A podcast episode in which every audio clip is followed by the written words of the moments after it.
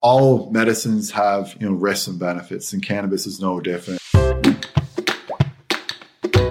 Hello, everyone. I'm Morgan, co founder of Primal Kitchen and host of the Primal Kitchen podcast.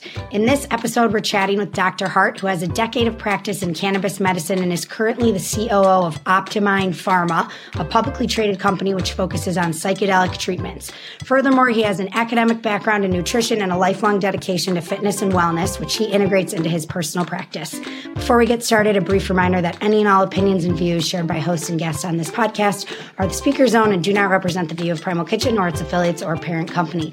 Hello, Dr. Hart. How are you? I'm good. Thanks so much for having me on, Morgan. Yeah, we're excited. We've never had any like cannabis experts on this podcast, if you can believe it. So you're like really filling a segment that we needed in our life. But all right, you got to rhyme for me. How how did you get here as this like cannabis psychedelic expert? Sure. So, uh, you know, a lot of people, it actually comes back to a little bit of a personal history and it takes me back maybe 10 or 12 years. So when I was doing my residency, um, you know, I was going through emergency uh, room rotations and you had to be up at like four in the morning. And so I realized like, holy shit, like I'm going to have to go to bed, you know, so early to be able to get up in the morning. And so, uh, what happened was, you know, I, I, knew that, you know, I didn't want to take any sleeping pills and, you know, there are a lot of dangers to sleeping pills. We can certainly chat about that if that's something you want to uh, discuss today. Um, but, you know, I understood that, you know, cannabis was something that a lot of people use for sleep. I had, you know, used it uh, previously, mostly uh, recreationally up until that point. Uh, but you know, what happened was I used it very successfully myself and I was able to, you know, go to bed at like, you know, 7 p.m., wake up at, you know, 3 p.m., feeling very refreshed. And the way that I was able to do that was uh, I used cannabis. And so through my own use, I just knew that this is something that could definitely be used for sleep. Uh, and then when I started to see patients in my practice, uh, and when they, you know, were saying that they were having trouble sleeping, I just, you know, wanted to tell them to another option that they may have had in addition to the ones that they were getting. And so through that, uh, you know, about a year after I started practicing family medicine, it became a lot easier in Canada to be able to prescribe cannabis. And so I jumped on that train right away and I saw, you know, so many people uh, that I would see for, um, you know, sleep disorders, whether it would be from, you know, PTSD, which we can also talk about, or just plain insomnia or, you know, anxiety related uh, insomnia. Um, you know, they weren't necessarily getting the relief that they were looking for with a lot of the sleeping meds. And I knew that cannabis could, in fact, be effective for those people. And then I saw in my practice that, you know, a lot of people had excellent results. And then, you know, one thing just led to another. And then uh, I started exploring it uh, for a lot more options as well. But that's how I got started. It was really that I knew that it was effective for sleep overall. And uh, I just knew that, you know, I had to start prescribing this instead of some of the medicines that, uh, that I was prescribing. Yeah, I mean, Ambien, you wake up and feel like a zombie. I don't know. And they're highly addictive. So I could see how that would be beneficial. So then where did it expand from there? Like, it obviously moved beyond sleep. And like, what does your practice specialize in now? So I'm a family doctor, but I do, you know, a lot of different things. So I do ketamine therapy. I also do, you know, cannabis therapy, like we, like we just discussed. Uh, I do testosterone replacement therapy for, for men and women. But, you know, in terms of, you know, cannabis, the applications I think just kind of grew it because I didn't understand how it could be effective for so many things. Like I had no idea in medical school that like CBD oil could be effective for people with like seizures, for example. Right.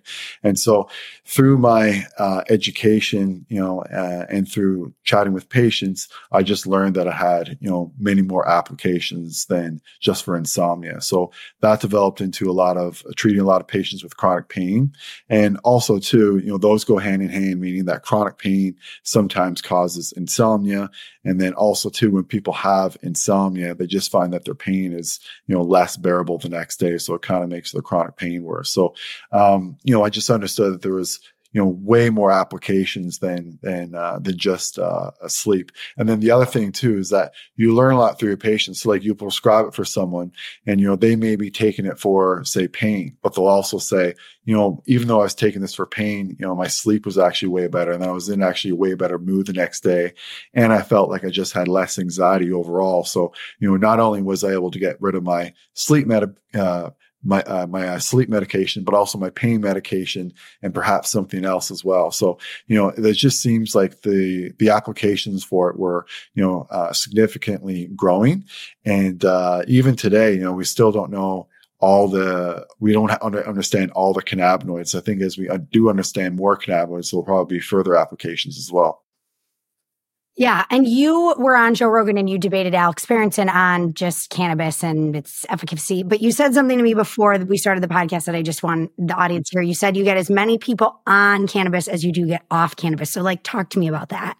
Sure. So, you know, all medicines have, you know, risks and benefits, and cannabis is no different. And I think if we want to legitimize it as a medicine, then we need to talk about the risks and we need to talk about the benefits. So, you know, we do know that, for example, if you use, and when we say, you know, cannabis, really talking about high THC because CBD is, is in fact pretty benign overall. But if you're using high THC, what is time, high THC even? What even is that? So high THC, so tetrahydrocannabinol, that's the active uh, compound. Right. What's considered high? Like 10 milligrams, 20 milligrams, I guess. Yeah. So, I mean, there's no real like uh, medical definition for that. Like some people might say, you know, 15% THC from flowers, but other people will say, no, it's got to be like 30%, which is, you know, ridiculously high. But, you know, for, uh, for most people, I would say they would say maybe 15 to 20% of THC is, is relatively high. And then I would say you came close and the nail on the head there with 10 milligrams. Like, you know, I think once you get beyond that, you can potentially have a bad experience if you are someone who's susceptible to like paranoia and that from from Got cannabis. It. So yeah. So which kind of people are, are there people that come into practice and you're like, you actually should probably like quit the cannabis? Yeah, for, for sure. Like if if someone is uh, you know, below the age of you know 25 really when they're below the age though like of like 21 19 that's when it's really dangerous. Um, i think if you're using cannabis at that point like you may in fact be you know setting yourself up for potentially developing like a mental health disorder later on in life because you know we do know that using high thc cannabis during adolescent years is not good for you. So, you know, for those kind of people, um, you know, I definitely try to steer them away from using high THC. Now, in that category, though, I do want to be clear. I do think CBD is a very effective medicine.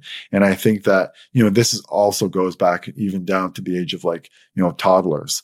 Like, I do think that CBD can be effective for uh, for, for, children, and I've seen it be effective for children. So, you know, I just want to make um, that point clear. I'm talking about THC, um, and then also too, you know, if people are only using high THC and they're using ridiculous amounts of cannabis, like they're smoking, you know, like five grams a day of just like high THC, then at that point you have to wonder, like, are they using the THC to actually treat something, or are they using the THC because they're just dependent on THC? So, you know, there?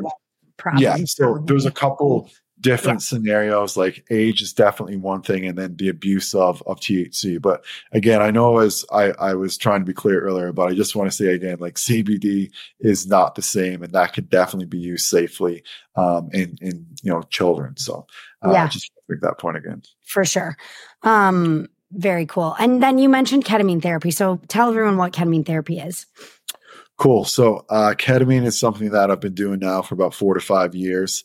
Uh, it helps people with a lot of different things, but mostly again for mental health and also for chronic pain, probably more for mental health than, than chronic pain, I would say. Um, so uh, the way I prescribe ketamine is I give it to people orally. Now, if you look at most of the studies online, most of them are in, or a lot of them are in patients IV, but there are more and more studies now coming out that's saying that oral ketamine is actually just as effective. So you don't necessarily have to get hooked up to an IV to get it. Um, but ketamine often gets grouped into psychedelics, but technically it's actually not a psychedelic. It's it's an anesthetic, but it just seems to produce you know a lot of the similar mental health benefits as some of the psychedelics do. And so I feel that's that's kind of the main reason why they get grouped together. And also too, you do have you know a pretty big you know change in your consciousness when you do take ketamine.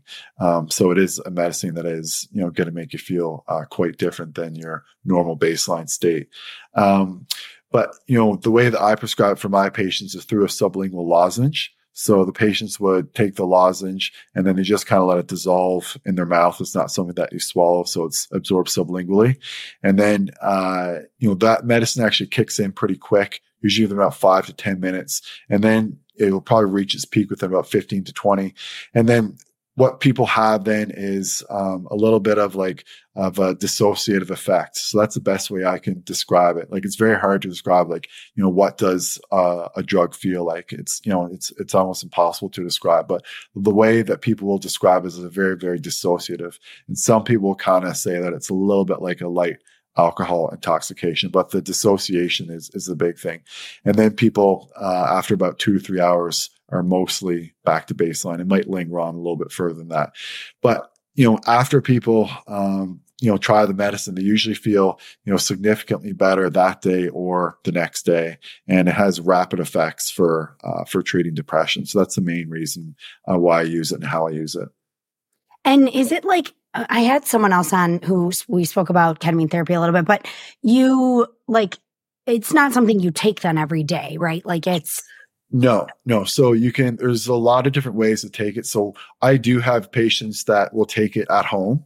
Um, and then I also have patients who will take it with a psychotherapist. So, you know, when they're with someone, they can obviously use higher doses because when you're at home, you know, I want my patients to be safe. So I'm only using very, very low dosages there, but still with low dosages, you can still get a pretty robust effect overall. But, you know, the best way to do it would be to do it with therapy, uh, because that way, um, you can use higher dosages, which means you can get just more of a pronounced effect from the drug itself, but also to, you know, generally what happens is the same thing that would happen, say, if you're using, you know, psychedelic drugs, uh, like, like MDMA, you tend to just bring things up that you wouldn't otherwise like bring up before. Um, and then that kind of makes the therapeutic session, um, a little bit, uh, better overall. So some people, you know, say that it's like, you know, doing um, psychotherapy on steroids or, you know, you just get much, much more benefit from the session itself. Interesting. And then how many sessions are people like, what's normal? It's not like a long term thing, right? It's more of like a short term thing. Or what are you, what do you do? So for some people, they just need to do it a couple times and, you know, they're good maybe for six months or maybe for two years or maybe forever. Like you, you, never know. It just kind of depends upon how bad the issue is and how much they get out of the therapy itself. Um, for other people, you know, they may need it more uh, as a long term, you know, they may need it weekly for, you know, years. And so, you know, for some people, they're able to get out of their trauma fairly quickly. But for some people, you know, they're not able to get out of the trauma very quickly. And also they just keep on experiencing more and more of it. So because of that, they're kind of stuck in this, um, you know, loop where they need to kind of continuously need something to kind of pick them up and get them out. So it really does depend upon the patient, but it can be used safely in the long term for sure. Interesting. And like the best candidates for this would be who? So people who have, you know, tried other, I mean, I shouldn't say that, but it is good for these people. But, for people who have tried a lot of different SSRIs or SNRIs, just different antidepressants, anti-anxiety medicines, um, you know, I think they should definitely try ketamine if they've tried all those and they, you know, haven't had uh, any um, success with their other treatments. But I do want to say though, too, uh, in addition to that, that I don't think you should have to try all those other medicines before you try ketamine, meaning that like if you are someone who is feeling down and depressed and you know i don't think you should be offered S- an ssri but i also think, think you should be offered ketamine as well. Not i'm not almost before. it's not like oh the ssris aren't working. You got to try ketamine yeah, first. Start exactly. here. I don't think try i don't think you should like, like have to try yeah. you know two ssris because generally, you know, when I say treatment resistant depression, uh, the definitions for that is to try, you know, two, it's either two or three drugs, you know, for three months or more, and basically you get no relief from them. But, you know, I don't think that you should have to go through that before you have to try ketamine itself. So, you know, um, but again, you know, the people who have tried everything, uh, you know, if you haven't tried ketamine, then you haven't tried anything, and you have been, you haven't tried everything. I should say, I meant to say, but also too, it has a different mechanism of action. Like these other drugs, SSRI, select uh, serotonin reuptake inhibitors, you know, they work on serotonin, right? And so um, ketamine is very different in the fact that it works on an NMDA receptor. So they think that that's you know, part of the reason why people get these, you know, robust responses when they're really depressed with ketamine. And so it does have a completely different mechanism of action than all the other uh, antidepressants, which is why, you know, people still get incredible results even after they've tried those drugs. Interesting. And would you say like trauma based individuals or like that type of depression is probably more suited? Like, is it work mostly on trauma or can it just be any kind of depression? It, it can be any kind of depression. Okay. That's a really good question too. And like, I don't think we have the answers teased out for that with Got regards it. to like, you know, what's better for like, is MDMA better for, you know, a certain type of depression, psilocybin better for a certain type of depression. Like, I don't really think we have the, the answers on that yet, but that is something that I do want to know the answers to. And I'm kind of looking forward to what the research does say about that. Yeah. And ketamine's been around for a while. Like what's the side like what's the risk, I guess? Yeah, so you can go in if you have like large doses, you can go into what they call like a K-hole, which is, you know, basically a lot of like paranoia, hallucinations, you know, severe uh, tripping out. You're just tripping just, out. You're just tripping out. You're in a bad spot. You're frightened to death. Like that's that's the worst that can happen, which is pretty bad, right? Yeah. Um, so, you know, you definitely don't want to get there. For lower doses, people may just feel a little bit like unsteady, um, which is probably why people sometimes compare it to like a light alcohol intoxication. But for the most part, it's mostly just like a pleasant, like dissociative effect. And actually, I should say they did a, um, a study like a, just a few weeks ago or maybe a couple months ago where they compared ketamine to anesthesia and anesthesia basically uh, produce the same results. And so some people like, okay, well, what do you have to say about that? And I always felt that like the beneficial effect from ketamine was the dissociative effect. Like it's basically just giving your brain like a break. And so, you know, I do think that, um, you know, we do need to learn more about it. But for some people, you know, that's kind of just what they need. It's just like they just need a break from like thinking about all the trauma and, you know, just through through through giving them a break, they can really, you know, have a tremendous therapeutic response and feel a lot better. Interesting. I love it. Um, okay, I'm going back to the cannabis thing because I just haven't yeah. dug in there enough. So, like, what is the main? I just feel like the like Hubermans of the world, and even like Doc Amen, if you follow him, like they've really been blasting. Cannabis. I know. I, have seen like them. big time. So I'm just like curious what you think about that. Sure. So, like, I know I don't know Andrew Huberman that well. Like, we've exchanged a couple emails and we follow each other on uh, on, on Twitter, that kind of thing. Um, and I did see his podcast with cannabis. You know, some of it I thought was excellent. Some of it I thought was, you know, maybe a little bit unfair. Like, um, you know, particularly the part where he was talking about uh, lung injuries and, and how it can affect, you know, your, your VO2. Like, there's only been a couple studies done on that, and they haven't really shown that there's been uh, much of a like a detrimental effect on like your VO2 max overall. And so, um, you know, I think that was one area where he maybe could have done a little bit different. Yeah. Uh, and then also to um, the longest study uh, that we have uh, with cannabis users using one joint a day they actually, believe it or not, had better lung function than the other people. Right? I the, remember this study. This came out like years ago, and I totally remember the study because we were like laughing about it and sending it around to our friends. I'm not like a big marijuana user, but I just yeah. thought that was ironic.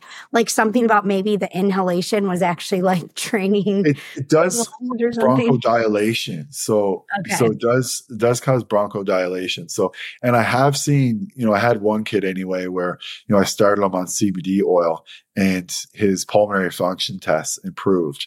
And so, you know, again, like it's hard to say whether or not it was a CBD oil, but we did initiate it like right at the time and then they did improve. So, um, you know, I do think there's a couple things there that maybe he could have. It wasn't bad. It was just maybe a little bit like alarmist overall, a little bit alarming. And then there could have been, I think, more, uh, discussions around CBD and some of the other non psychoactive cannabinoids because yeah. we are tremendously beneficial. Like CBD, you know, it, it does work for a lot of different things. Like sometimes, like I was saying at the, at the beginning of the show, like people do get off two to three different medicines just with CBD oil because it can help with pain, it can help with sleep, it can help with seizure control, you know, it can help with the mood, it can help you feel better. So, um, you know, I do is think your company is that is your company App Pharma that is CBD? Are you selling CBD or what are you selling in the in your business? No, so that so Optimind Pharma, that's a publicly traded company. So um, that's uh, on in, on the Canadian Stock Exchange in Canada. So we're actually uh, a, uh, a ketamine and a psychedelic company. So we're um, now we're trying to get our, our license to actually grow psilocybin. And so Okay. um, that's kind of uh, where what we're trying to do is to grow psilocybin and then to use it for medicinal purposes and for scientific purposes, research purposes. Okay. So I feel like I need to be taking CBD oil and I'm not taking it. Like, what CBD oil should I be taking? Tell me what what do I need to be doing? So, you know, a lot of people, when they start CBD oil, they say that they feel better. And for whatever reason, a lot of people will just stop taking it for no reason. I mean, and so- supplements are just hard to stay on. I mean, that's just the I know. truth.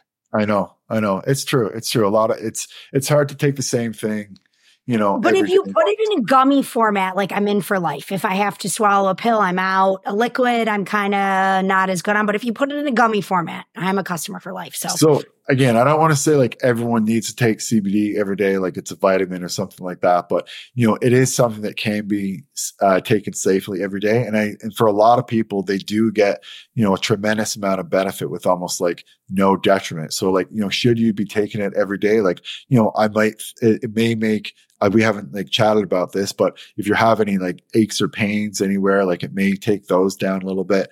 Uh, if there's any like you know stress going on, it may help like buffer a little bit of stress. If there's you know any uh, issues with insomnia, some people find it to be helpful for insomnia. Although I will say a lot of people find you know THC uh, to be useful for insomnia Yeah. as well. So you know I'm not saying that um, you know everyone should take it, but it does have you know a lot of uses and, and very few detriments to it. But in terms of like what kind to take or anything like that, like there's no one brand or anything that like I'm recommending uh, right now per Okay. se. Um, so I don't really have any rec- any recommendations. Got it. Um, can it help my heart rate variability? Should I be worried about my heart rate variability, Dr. Hart? It's terrible. It's like 19 or 20 every night Okay, so what measurement is that? That's Like what? on the that? Oura ring. On the Oura on the ring. Ring. Okay, so I do know a little bit about heart rate variability, but I don't know about like the measurement. Like when you said Okay. 19 to 20, like that didn't really.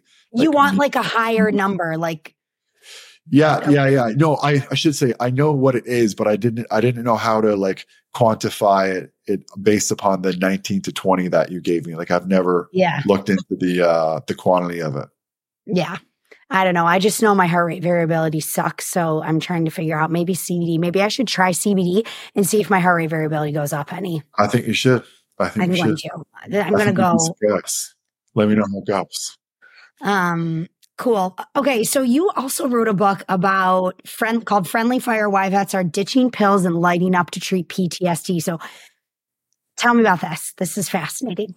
Sure. So, um, you know, when I started uh, prescribing cannabis, there was a lot of vets that started coming to uh, my practice, and a lot of veterans, as we know, suffer from PTSD or post traumatic stress disorder. Um, you know, the stat that I continually hear in the states is that like 22 vets a day are are killing themselves. And you know, in Canada, we had more vets actually die from PTSD even than from than in the Afghanistan war. So, you know, we know that it's it's it's a it's a pretty big deal that it, affects and and that it affects the veteran population, you know, uh, significantly more than the civilian population. And so, a lot of these guys, you know, couldn't sleep at night, had severe PTSD, uh, and they were getting treatments that just weren't working for them. So, you know, different pharmaceutical drugs, whether it was you know, and again, I'm not saying all these drugs are bad, but whether it's trazodone or, or zopiclone or, you know, any other Z drugs or, you know, some people were even on benzodiazepines, you know, SSRIs. Again, I'm not, not saying that there's no place for these drugs, but, you know, when you're using, you know, a ton of them at once, sometimes it can definitely be more problematic. And so a lot of guys just weren't getting the relief that they were, you know, looking for.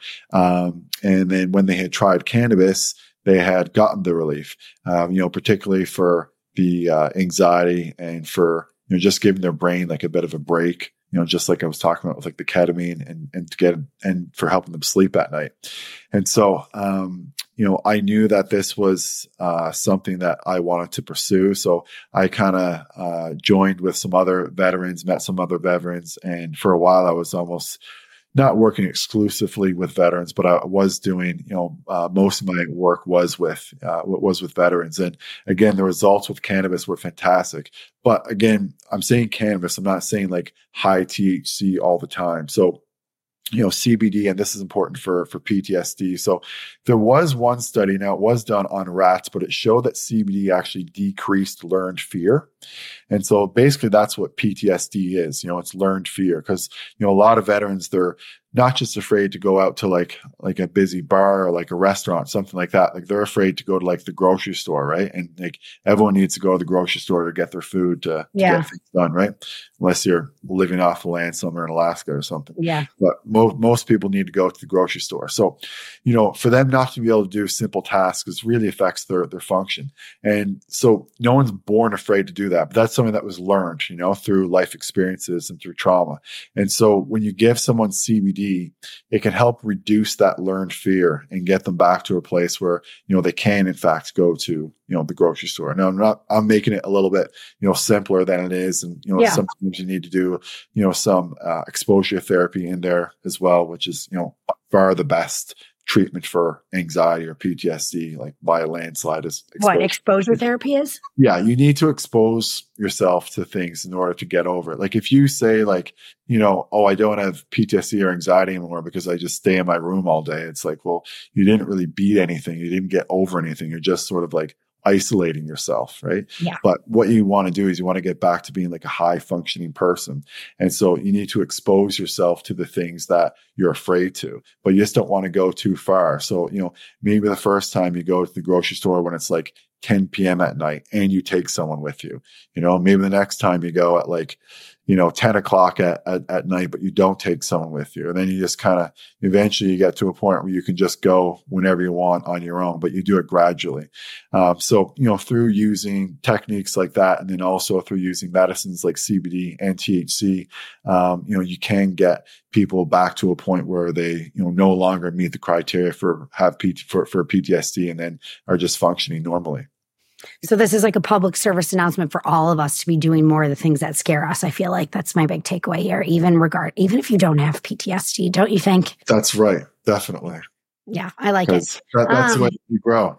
It's true. It's true. So I keep hammering on this, but I'm just like very curious. I have three boys under the age of five. So like you talk about cannabis like side effects in teenage boys. And I'm just like, oh my God, like I think back to my high school days, like this is terrifying. Like, do you think that we have an increase in like depression and anxiety in like, I don't know, 20, 30, 40 year olds today because we had so many people smoking weed in their teenage years? Um, it's hard to to say. I mean, I wouldn't say it's zero, but I wouldn't say it's like an alarming number either. But I would say that there's, you know, everyone knows someone who smoked too much pot in high school and seemed to like never recover kind of thing. And, yeah. you know, would that person have, you know, been okay? Or if they didn't have the pot, like, would they have just kind of been messed up anyway? Like, maybe. But I do think, again, like, you got to be careful with that. Like, teenage uh, with those teenage years. And i do think that you know if you do smoke during those years you can potentially you know have an increased risk for depression or or anxiety later, later on in, in life. So you know to answer your question like you know yes but i just don't know what the uh, what the exact you know number is. Yeah. Yeah. And then what about like for the 40 uh, year old like myself? Like what should what's what are your like the people you're debating on Joe Rogan and what are they all saying? What's the downside? Like what do we need to be worried about if we're not like a teenager? So if you're, you know, not a teenager, what you need to be worried about, what you should look at first is your family history and personal history. So, you know, if you have schizophrenia, if you have bipolar, if you have psychosis, you know, if you've been um, hospitalized, you know, for, for, mental health disorders like repeatedly, like that may not be the best medicine for Interesting. you. Right. Okay. So I think you have to go through a bit of a, a, of a screening process. And, you know, I'm not against, you know, recreational cannabis whatsoever, but if you are looking to use it medicinally, I do think the best way to do it is to talk to a doctor about it. And so, you know, that's the way that I think it should be done if you're, if you want to use it in a, in a medicinal manner. Yeah. And you keep mentioning like we're talking cannabis, not just THC. So when you say that, do you, does that mean, does cannabis like include the CBD and the THC and other things? Like is cannabis a full thing or? No, I mean, it's all like weed, pot, cannabis. It's all, I guess, could encompass the whole plant and include all the, all the no. cannabinoids. Yeah. Yeah. So you think that's important? Like, don't just be isolating out the THC and putting it in a gummy with. Do they do that, and then you miss all the other cannabinoids and you just have THC? Yeah, you could get you know a gummy where you're, you're basically just getting THC, and you know it's it's, okay maybe in lower doses to do that sometimes, but But for you like most- whole plant, whole plant medicine here. whole plant for sure and, and I, i'm a big believer of using cbd with thc because if you use high thc all the time you will develop a tolerance to it but if you Oh. use thc with cbd you're much much likely less to develop a tolerance to it Interesting. Yeah. That's fascinating. Why is that?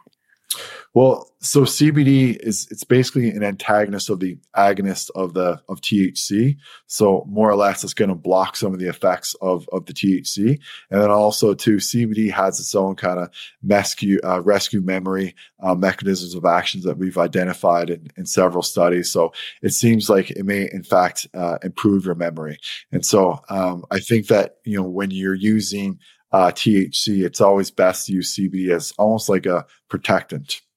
Cool. So you would add on like a supplement, like you would, yeah. And when you're smoking weed, you're getting like the full plant, right? In most instances, I would assume. So, like, you can get whole flower that's like pure THC, and you can get whole flower that's like pure CBD, even, which a lot of people don't know about. You can get Yeah. whole flower that's like half THC, half half CBD. So, you know, you can say you're smoking the whole plant, but you could still be smoking basically just THC. So, um, I know the wording can kind of be confusing. Yeah, this is very nuanced. I had no idea. I mean, I thought it was like you just have to decide if you want to like clean your house or go to sleep, and that was like the two decisions you needed to make. But this is like a whole, a whole other thing. Is there a difference in like gummies versus smoking? Do you have a preference? Yeah, so there's, there's a big there's a big difference. Um, so when you smoke, obviously it hits you like immediately, like within seconds to a minute, you're you're high right away, right? And then the which is an advantage if you want you know immediate relief from something. But the downside of that, you know, besides the the potential lung effects, um, is that it also leaves your body quickly. So within about one to three hours, you know, that effect is probably going to be gone.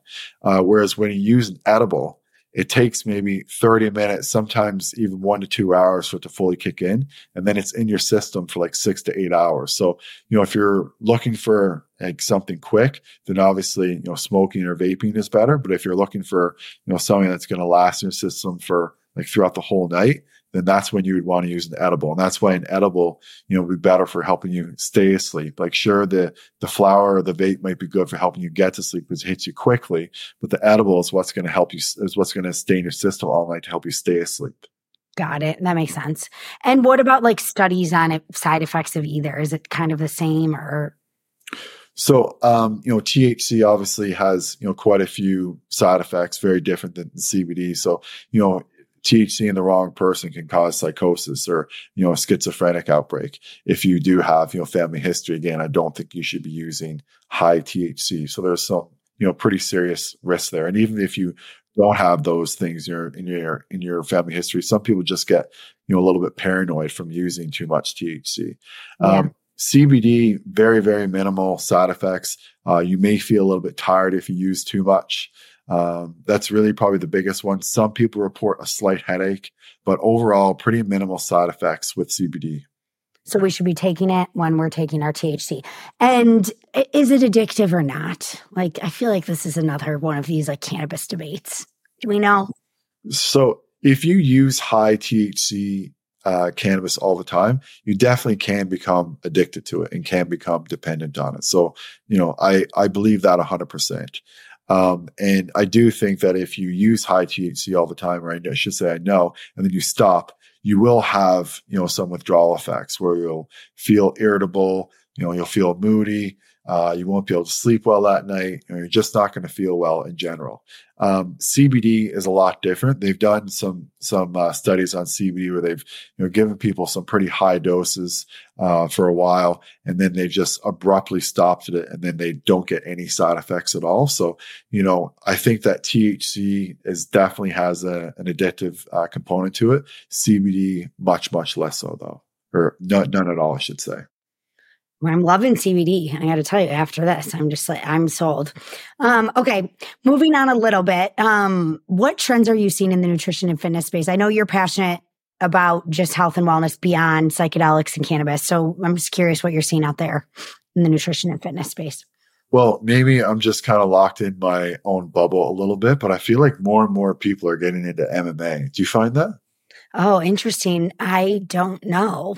I don't know. No, I don't find that, but I feel like I'm not in that in that segment. Well, I see you see like Elon Musk is training now. You okay, okay, fair enough. Yeah. Uh, I've seen a couple like comedians who are on uh, Rogan recently, like Bryan Callen's training, uh, Andrew Schulz is training. Like, seems like, and again, maybe it's just my own bubble and the people that I'm trying to like follow, but I find that that's kind of like blown up recently, which I think is is awesome. Um, but in maybe the uh, nutrition side, I feel like there's a lot of discussion around Dr. Peter Attia's book Longevity. And I feel like there's a lot of discussion around cholesterol and, and saturated fats and fiber. Um, again, maybe it's me in my own bubble a little bit, but like when he put out that book longevity which i love like i i read it like front to back like i, I studied that book and like you know i did see what he wrote about um you know the apob and and a few other markers there that he mentioned but um i'm still sort of like figuring out my own thoughts on cholesterol overall and they are very very nuanced like it would take me like I, i'm happy to like share them but it uh it's it's a subject that I feel like a lot of people are still debating right now, and people seem to be on like one side or the other, you know? Yeah. I would love to hear your thoughts. Also, Attia's like pretty big on like put him on statins like early, isn't he? Like early intervention with statins. Yeah. I mean, like I'm just, that's hard for me to wrap my head around. But anyway. Yeah. So I'll give you a few, a few things on this. I'll try to make this, this is probably going to take me 10 or 15 minutes to get through. I don't know. Um, so I started out like like I said before the show, I knew Robb Wolf like uh, or I was on his podcast story in like 2014. So I was really on this like paleo trend in like 2010, 2011, that, that kind yeah. of thing. And I felt like, you know, maybe we have been duped a little bit. Maybe, you know, saturated fats don't have any, you know, say in in causing cholesterol. Maybe they don't cause or sorry, heart disease and that kind of thing. And so I've been through that phase where I was like one of those people. I've like also paleo listened, person. Yeah, paleo, paleo. Where you're like bacon, butter, bring it on, everything's fine, we're good. Yeah, did the butter yeah. and the coffee for a while thing. Yeah. You know, did did all that kind of stuff. Um, so you know, I've been through that phase before. I also really like Layne Norton. I yeah, think that he's pretty him. Yeah, I think he's fantastic overall. I think he's one of the one of the top guys on on nutrition.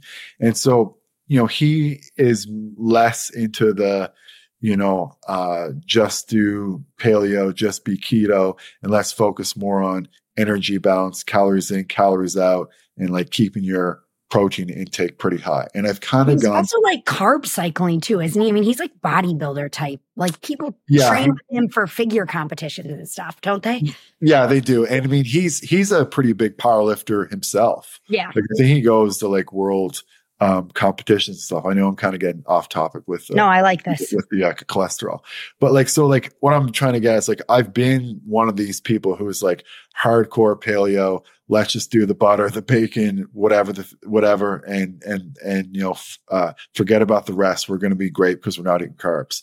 So I've been one of those people before, and then I have looked at you know Layne Norton stuff a lot over the last few years, and I've looked at a lot more research, and I'm still you know a little bit confused on it overall because, like you're saying, it's not just Peter Attia, like we just mentioned. I've heard Kyle Gillett, who's really fantastic. He's been on Huberman a couple times. I think he takes a, a statin.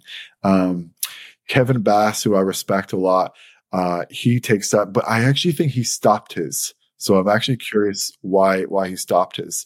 Um, and then so, anyways, a few people that I really respect and admire are on like the lipid lowering side. So it's hard for me to ignore that. Now, the part where I get a little bit confused though is when you look at statins, you know, when you look at the all cause mortality and like, do people actually live longer when they take it?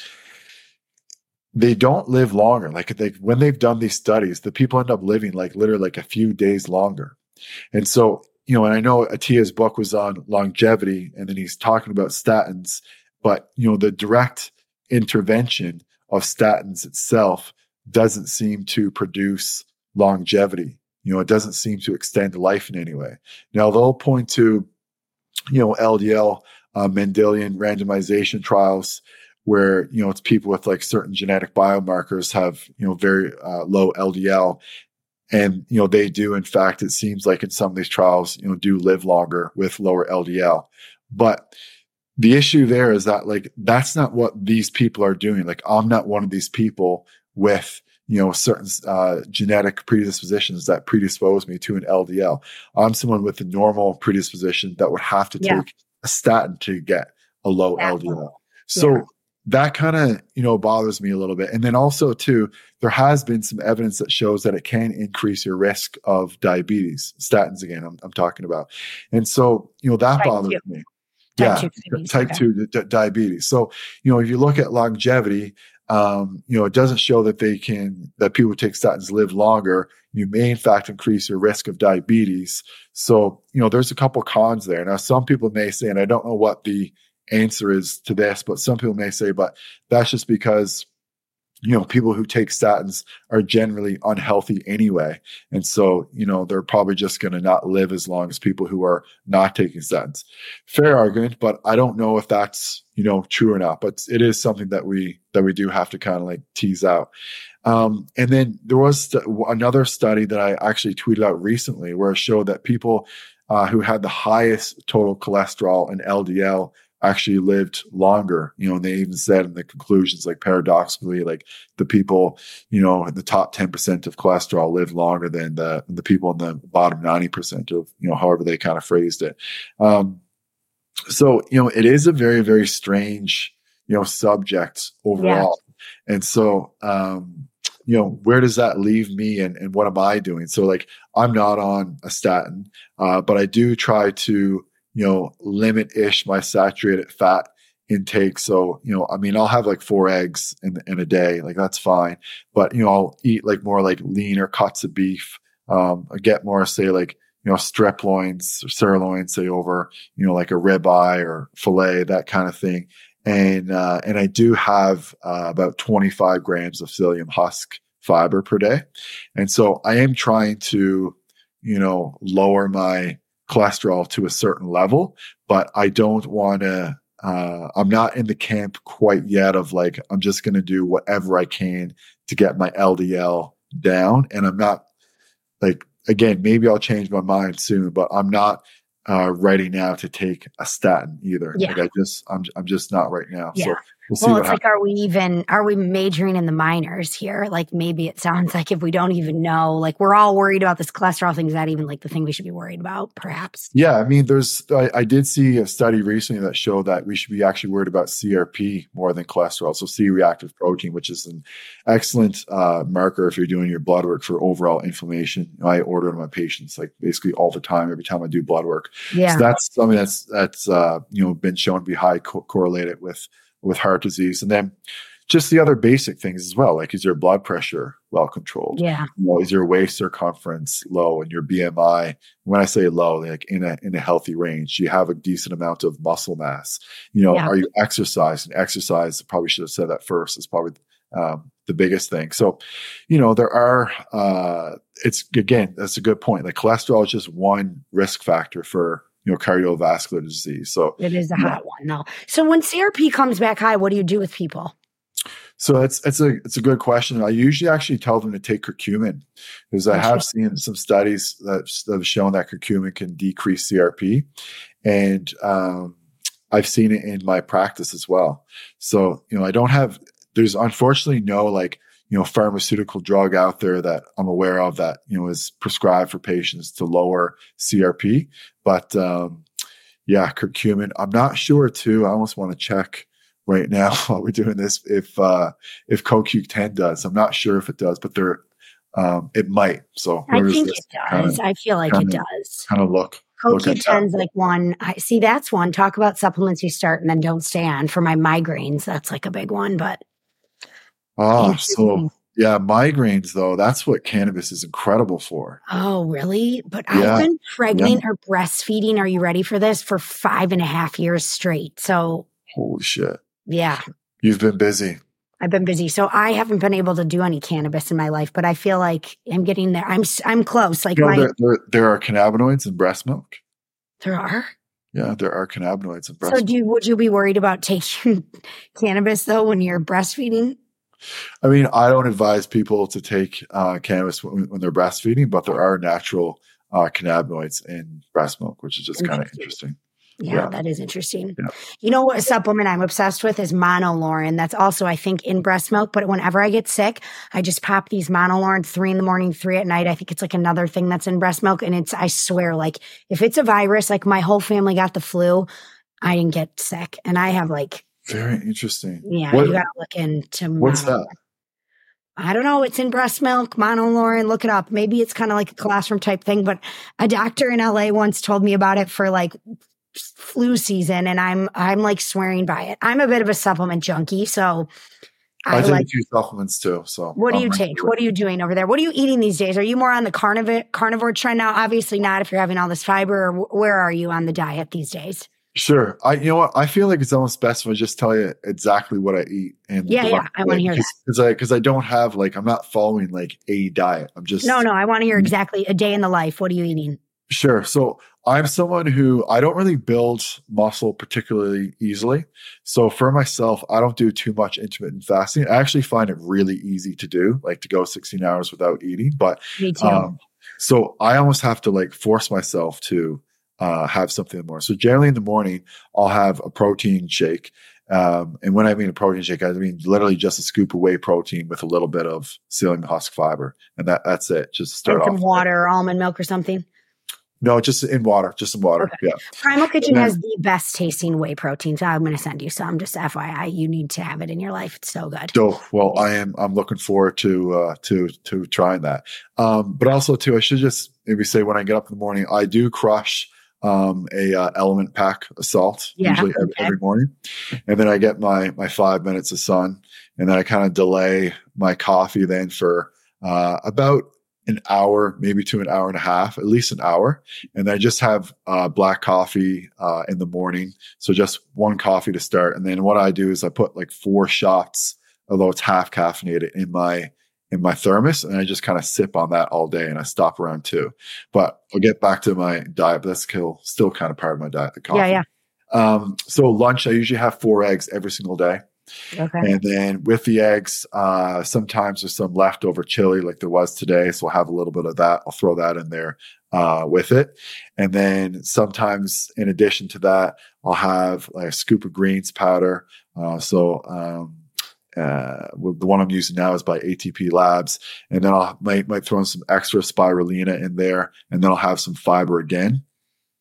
And then if, like I said, if I don't feel like I'm getting quite enough protein, then I'll top it up with a little bit more whey protein. And that's kind of what I do, you know, for most of the. Are you just doing eggs over easy, like fried in butter? Or are you doing hard boiled eggs? so I take the smallest amount of butter just to coat the pan, and then I just uh, scramble them every, every time. Yeah, and that that works for me. Sometimes I use a little bit of salsa as well uh, to kind of give a little bit of flavor. Um, and then that takes me up basically until I usually work out. So I usually work out after work. So usually, you know, sometime between five to seven o'clock. And then before uh, I work out, sometimes I might need, you know, something to kind of get me going. So I might have a little bit of like a protein bar or something like that. But a lot of times I don't have anything.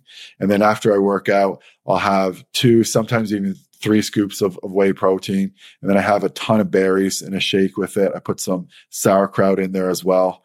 Um, and then I'll put in usually a zucchini or cucumber, a couple different vegetables with that. And then after that, that's kind of when I have like my main, like massive meal. So an hour or so after my shake, I'll have like sometimes like a pound of like beef, like of just like chili, something like that. For example, like that's what I had the other night. Um, and then I'll have some potatoes or some or, some rice with it. So I might have like two full potatoes, or I might have like you know several cups of of rice. Like I need the the carbohydrates to kind of keep weight on me. Like I said, like I would I would probably wouldn't say like I'm a hard hard gainer, but for me to maintain like 200 pounds. I'm around six one. I need to like just shove like the the food into me, or or I just won't be able to maintain. Um, so yeah, I usually have uh, the the potatoes or, or, rice with it. And potatoes, actually, I know we, you know, sometimes people demonize them, but and you probably know this, but they're the number one food on the uh, satiety index. I mean, that's the food that'll make you feel the most full. You white know, potatoes and sweet potatoes, or just white potatoes? Uh, I saw white potatoes, but that's a really good question. I imagine sweet potatoes would be right up there too. Yeah, we really vilified potatoes in the paleo space. Mark reversed he reversed on that like pretty early. Yeah, and, like, potatoes so that are cooked and cooled. You have a huge source of resistant starch. Like, I mean, there's a lot of benefit there, and I had no idea about the satiety, so that's super interesting. Love yeah. it. Yeah, sometimes too, like I'll have if I do have bread at all, like if I have like a burger at night, um, I'll use like uh, gluten free sourdough bread, and uh, you know it's not quite the same, I guess, as like you know having just a gen a general sort of like you know burger uh burger buns but they still do the job and they're still yeah. pretty tasty. Cool. Yeah. um i love it. And what supplements like what are your favorite supplements you're taking these days? What do you take? Favorite supplements so obviously whey protein is you know a, yep. a, just a staple of mine. Creatine is another big staple of mine uh, fish oil is is another big staple. Um, in terms of of other ones, everything else I kind of like fluctuate Rotate. with light a bit. Um, but lately, there's a supplement Citicoline that I've been using. I think mm-hmm. that's been is that like a phosphatidylcholine type thing? Yes. So it's basically supposed to help with like memory, verbal fluency, uh, that kind of thing. And I think it does have an effect, and, I, and it does have an effect. I've seen a couple studies where where it has a beneficial effect in healthy volunteers, whereas like a lot of the supplements you know, like I think like acetylcarnitine, for example. I mean, maybe there's a new one out, but I think that's only been shown to like slow like dementia in like older adults or maybe restore some cognitive impairment to older adults. But what do you want to look for is the stuff that like, you know, improves healthy functioning adults. So like, you know, Citicoline um, is is one that I've tried recently. I found that to be pretty helpful overall. Um, yeah, I'm kind of a little bit boring there with that right now. No, I love it. That's great. Creatine, I feel like, is really having a moment. I just feel like creatine was like something the football players took when I was in high school, and now like everybody's taking creatine. But it's got yeah. a lot of like neuroprotective benefits and absolutely. I, I mean, I, I, like I think every senior should be taking creatine. Like, there's almost no reason not to take it.